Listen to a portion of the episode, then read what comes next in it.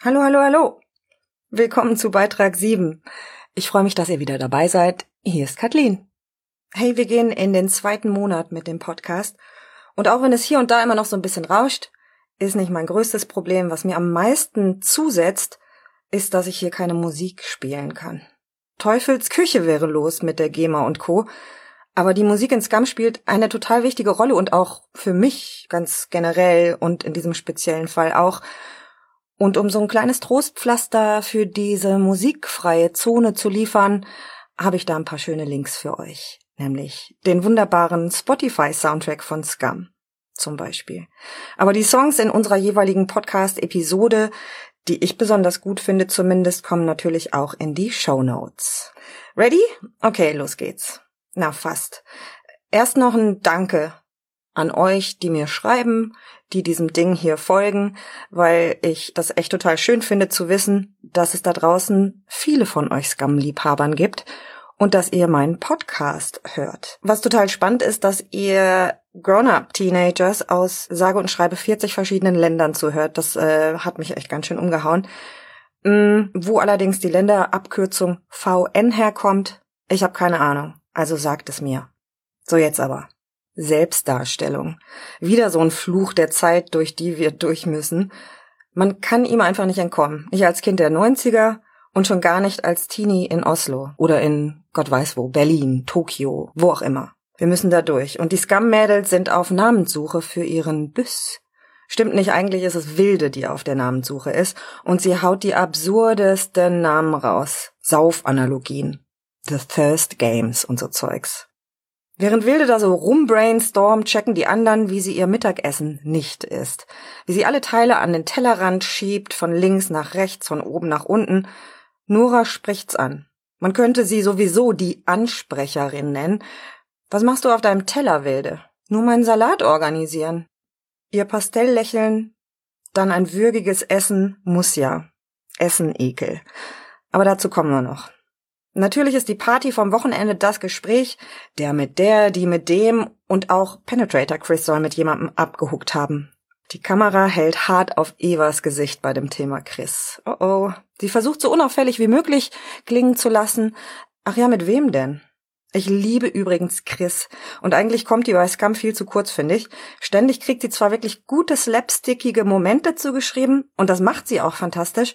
Auch jetzt, wo ihr mal wieder Isaac gegenübersteht und sie, wie fast immer auf einem Löffel im Mund rumlutschend, ihn so offensiv anschmachtet.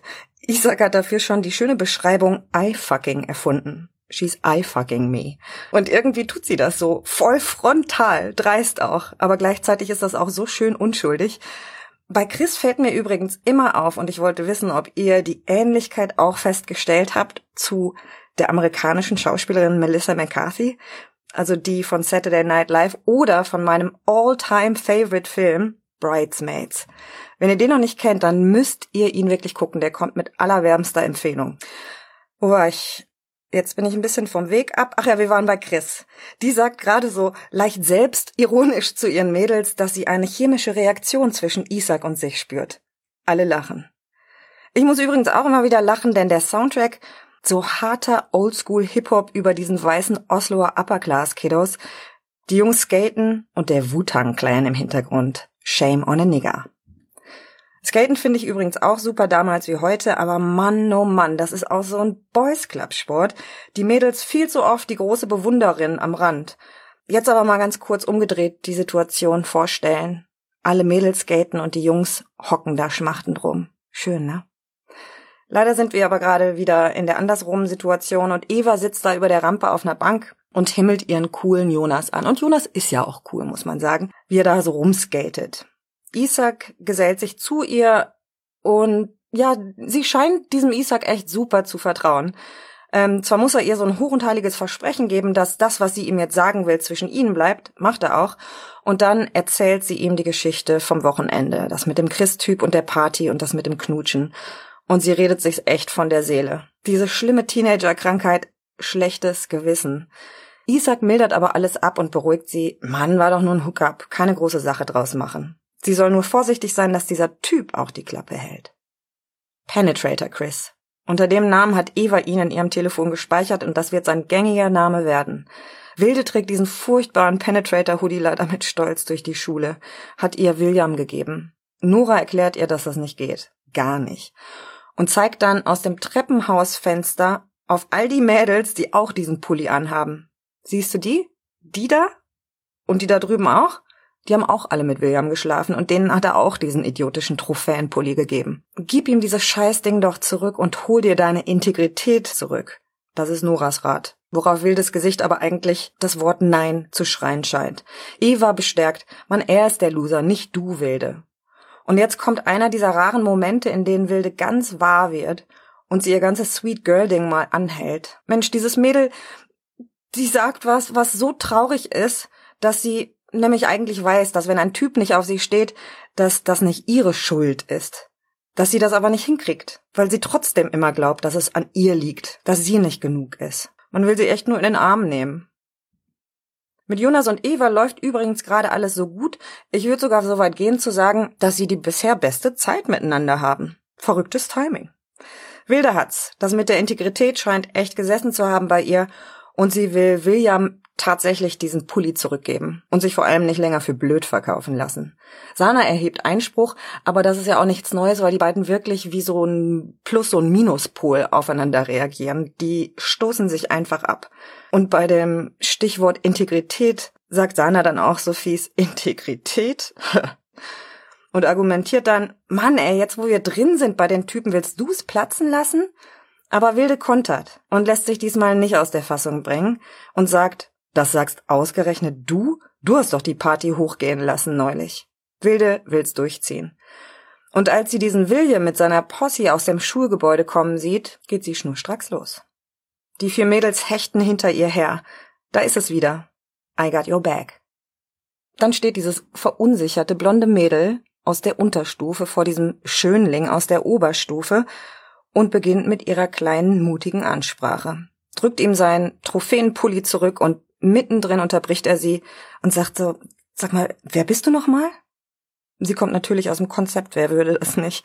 Und dann wird's richtig fies. Wahrscheinlich haben wir ein Missverständnis, sagt dieser William, wenn du glaubst, ich habe dich als Trophäe ausgenutzt, weil du dafür gar nicht gut genug bist.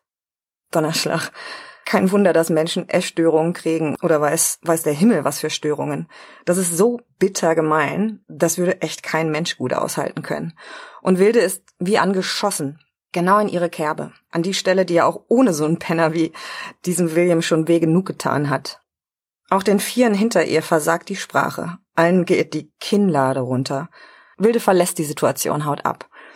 Schade, denn sie verpasst damit meine Lieblingsszene aus der ersten Staffel. Ein Moment, der mich auf jeden Fall zur treuen Nora Anhimmlerin gemacht hat. Ein Moment, der mich zur treuen Nora Anhimmlerin gemacht hat. Nora tritt einen Schritt vor, vor diesen Typ, vis-à-vis. -vis. Und die Standpauke, die sie ihm hält, ist so eine, die ein Mensch nie wieder im Leben vergessen wird. Tut euch einen Gefallen, guckt euch den Clip nochmal an. Das ist eine Teenager-Lesson in Sachen Rückgrat kann man wirklich immer gebrauchen, egal wie alt man ist. Sie sagt noch, stop walking around like a fucking cliché.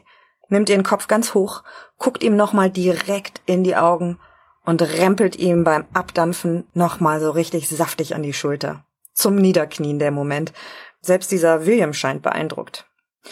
Und zum Ende dieser siebten Folge nochmal alles lavi-davi zwischen Eva und Jonas. Knutschen und die Finger nicht voneinander lassen können auf dem Schulhof. Ach, dann verschwindet er zum Norwegischunterricht und im nächsten Moment, boom, kriegt Eva eine ins Gesicht mit Volldampf. Das Geheimnis mit Penetrator Chris ist offenbar nicht länger. Eben, seine Freundin, gibt Eva den ersten Kampf in ihrem Leben. Alle sind Zeitlupe, was sonst. Sana, Chris, Wilde und Nora, alle kämpfen sie zurück. Iben und ihre Mädels ziehen ab, aber wie sie da so abgekämpft von dann ziehen, ruft Iben noch, you fucking whore. Eva verkriecht sich in eine beschützende Umarmung ihrer Freundinnen. Das war's, Folge 7. Da kommt eine Lawine. Das war gerade echt nur der Schneeball. Und das wird nicht lustig. Jetzt fängt Scam so langsam an. Packt euch warm ein. Nächste Woche geht's weiter. Bis dahin.